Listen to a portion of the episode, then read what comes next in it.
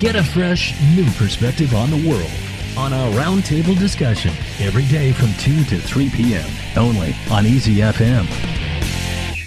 To walk around a city is to experience its true essence, its soul, if you will. But walking to work or to have some important things done by foot in some Chinese cities is not as achievable as in others. A survey of thirty-five Chinese cities have shown that the Chinese capital city Beijing isn't one of the walk-friendly cities in the country, while topping the list is the Hong Kong S A R. The survey is conducted by New York City-based environmental group Natural Resources Defense Council.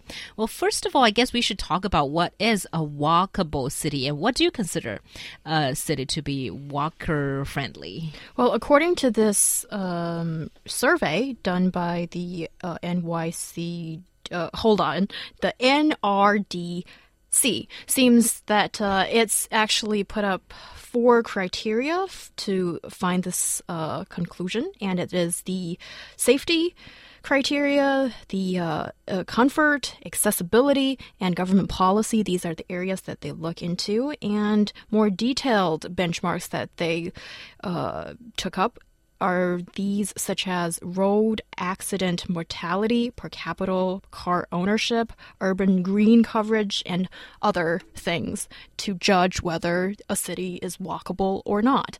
And when I saw that it's actually Hong Kong that reached the top of the list, which has a pretty heavy traffic, and then I think, you know, it seems like maybe this research is kind of comprehensive. It's not just looking at, um, you know, some of the obvious reasons that we can see in our uh, through eyes.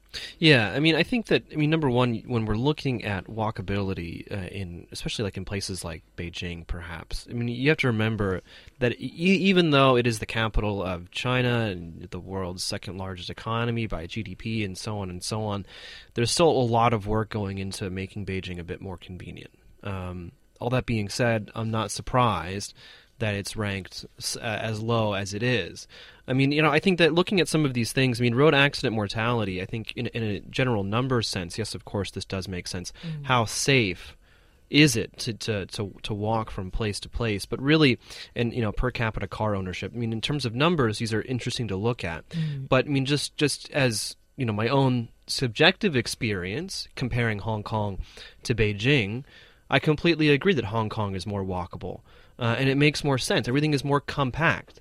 You know, yes, we we are looking at, you know, very tall buildings and things like that.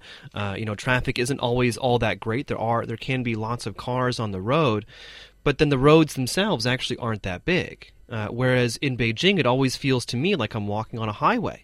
Uh, we're, you know, four four lane roads with, with lots of space in, you know, from from one one corner to the other corner, and I'm always worried, you know, can I, will I have enough time to to cross the street? Mm-hmm. Uh, and so that's that's really kind of what we're looking at here. I mean, so we can look at we can look at how many people die, how many cars there are, you know, uh, government policy and things like that. But I mean, just look at your own experience of some of these cities on the list, and I think you're going to agree with almost all of it. I think this has a lot to do with the expansion of urbanization. When a city grows bigger, of course, it's going to be a bit more difficult for you to get from uh, point A to point B by foot.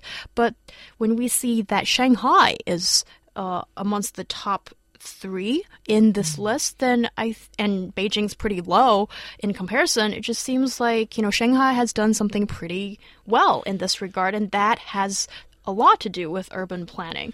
And well, sh- both Shanghai and Hong Kong are greener than Beijing. Well, also, I have to wonder if that doesn't have something to do as well with Shanghai and Hong Kong's, you know, kind of colonial background, you might say, European background, where a lot of a lot of the buildings, I mean, you know, especially in certain areas of Shanghai, are quite old. Uh, the the uh, road designs, you know, they're not, you know, grid based, right? With with lots of ninety degree angles, they're very fluid, uh, sloping, you know, kind of moving around and things like that. And so, whereas on a map, you know, uh, looking at Beijing, it's easier to figure out where you're going.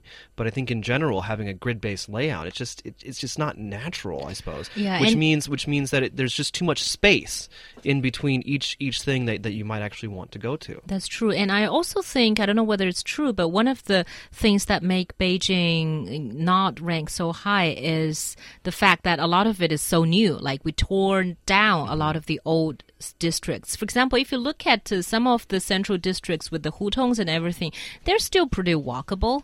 Very but, walkable. Yeah, if you look at some of the newer parts of the city, they're not walker-friendly at all. So mm-hmm. I guess if for Shanghai, for example, I think the uh, city planners took or remained, uh, you know, uh, kept a lot of the old mm-hmm. structures and road features intact. And I guess that's why it was still a bit more friendly than Beijing. And I think it's just sort of a pretty bad situation to be in when so much stuff, old stuff, is taken down and the new buildings and uh, districts are built, but it seems like um, often the local government missed that opportunity of planning things with more of uh, expert advice and urban planning, that kind of thing. But also, I think Beijing scored very badly because of the pollution. I think when you do see all that white stuff that I used to think was uh, just... Smog. Yeah.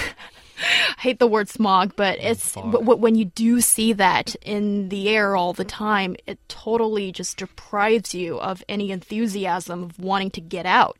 So, mm. I mean, as a Beijinger, I have to sadly admit that I think the reason why we scored so badly is because of this very obvious reason. But also I want to emphasize that Beijing is actually not that bad. It's worse than Shanghai, Shenzhen, Guangzhou, and Dalian, but it's still weirdly better than, say, Hangzhou, Ningbo, Xi'an, Nanjing, and Tianjin. So these mm. are the cities that got worse points. And I'm yeah, not Tian- sure. Tianjin is, is very unwalkable. Very unwalkable. Part of the quarters is, but part of is it is not. It's I guess not, it's the yeah. same as Beijing. A lot of yeah. it is brand new, so not It's old quite versus friendly. New. Usually the older places will be much more walkable, which kind of makes sense if you think about it, because mm. a lot of it was built before cars. Um, that's why that's why you know, San Francisco, New York, and these things, uh, while they, they are kind of car-friendly now, and they've gotten a little bit better. I mean, when they were first founded, everyone, you know, you were walking or you were, you know, riding a horse or you had like, you know, a, a, a cart and buggy, you know? Yeah. Um, so there there weren't cars, which means that people couldn't travel as as long. Also, the roads didn't need to be as wide, um, and so people were just, just walking from one place to the other. So everything had to be, you know, located close to uh, residential areas, and there wasn't as much of a of a difference between like residential and, and commercial, um, and you know mixed use, if if you, if you will. Yeah. And so I think also one of the biggest problems with with Beijing and many other cities in China really does come down to city planning, not just in terms of the grid, as I was mentioning before, but just the, the entire model of, of real estate development. You know, you don't have uh, you know one or two houses springing up here and there uh, on on unused parts of land, you know, right next to roads. Um, you know, so you have a bit of a an organic growth in terms of, in terms of housing, and then businesses spring up there as well. Instead, you have these real estate developers who go to the local government and they say, we're going to buy this piece of land. And, and the local government says, great, give us your money. You're going to be in charge of doing everything. You're going to build the roads to it. You're going to build the pipes to it. You're going to build the sewers, and I'll do all the electricity. Awesome. We're so glad that you're doing this. Uh, and that's and that's part of the problem. And there's, there's really been no, um, you know, number one, it's not organic, but it also hasn't really been controlled. So e- each part of the city is like its own its own little enclave almost. And so walking from one to another takes forever. Or maybe when these neighborhoods are being built, um, the necessary facilities, such as the number appropriate number of shops, hospitals, and other kind of communal facilities, weren't really built or planned um, at the time. And then sometimes you do get that uh, these are sort of like the sleeping neighborhoods that on- people only stay there at night, go home, and then what about the relevant facilities? They need to go to other places to, well, to not, find them. Yeah, but not just that. I mean, you know, looking looking at my own community um, near near the Third Ring Road, we used to have our, I don't even know what it is, what it's called in Chinese. It's like the shouqiu or something like that. Mm-hmm. It used to be smack dab in our community, and it was great, very convenient. Um, but then they moved it to a different to a different part of the same sub district. But it, it but where it is, it's so amazingly inconvenient. It takes thirty minutes to walk there at the very least, and if you have a car, well, the traffic is too horrible to actually to actually get anywhere. It'll probably take you thirty minutes as well. And so this this is one of the biggest problems, is that we're dealing with, you know, a population size, a car size, but then also just a city that is just, it's so inconvenient.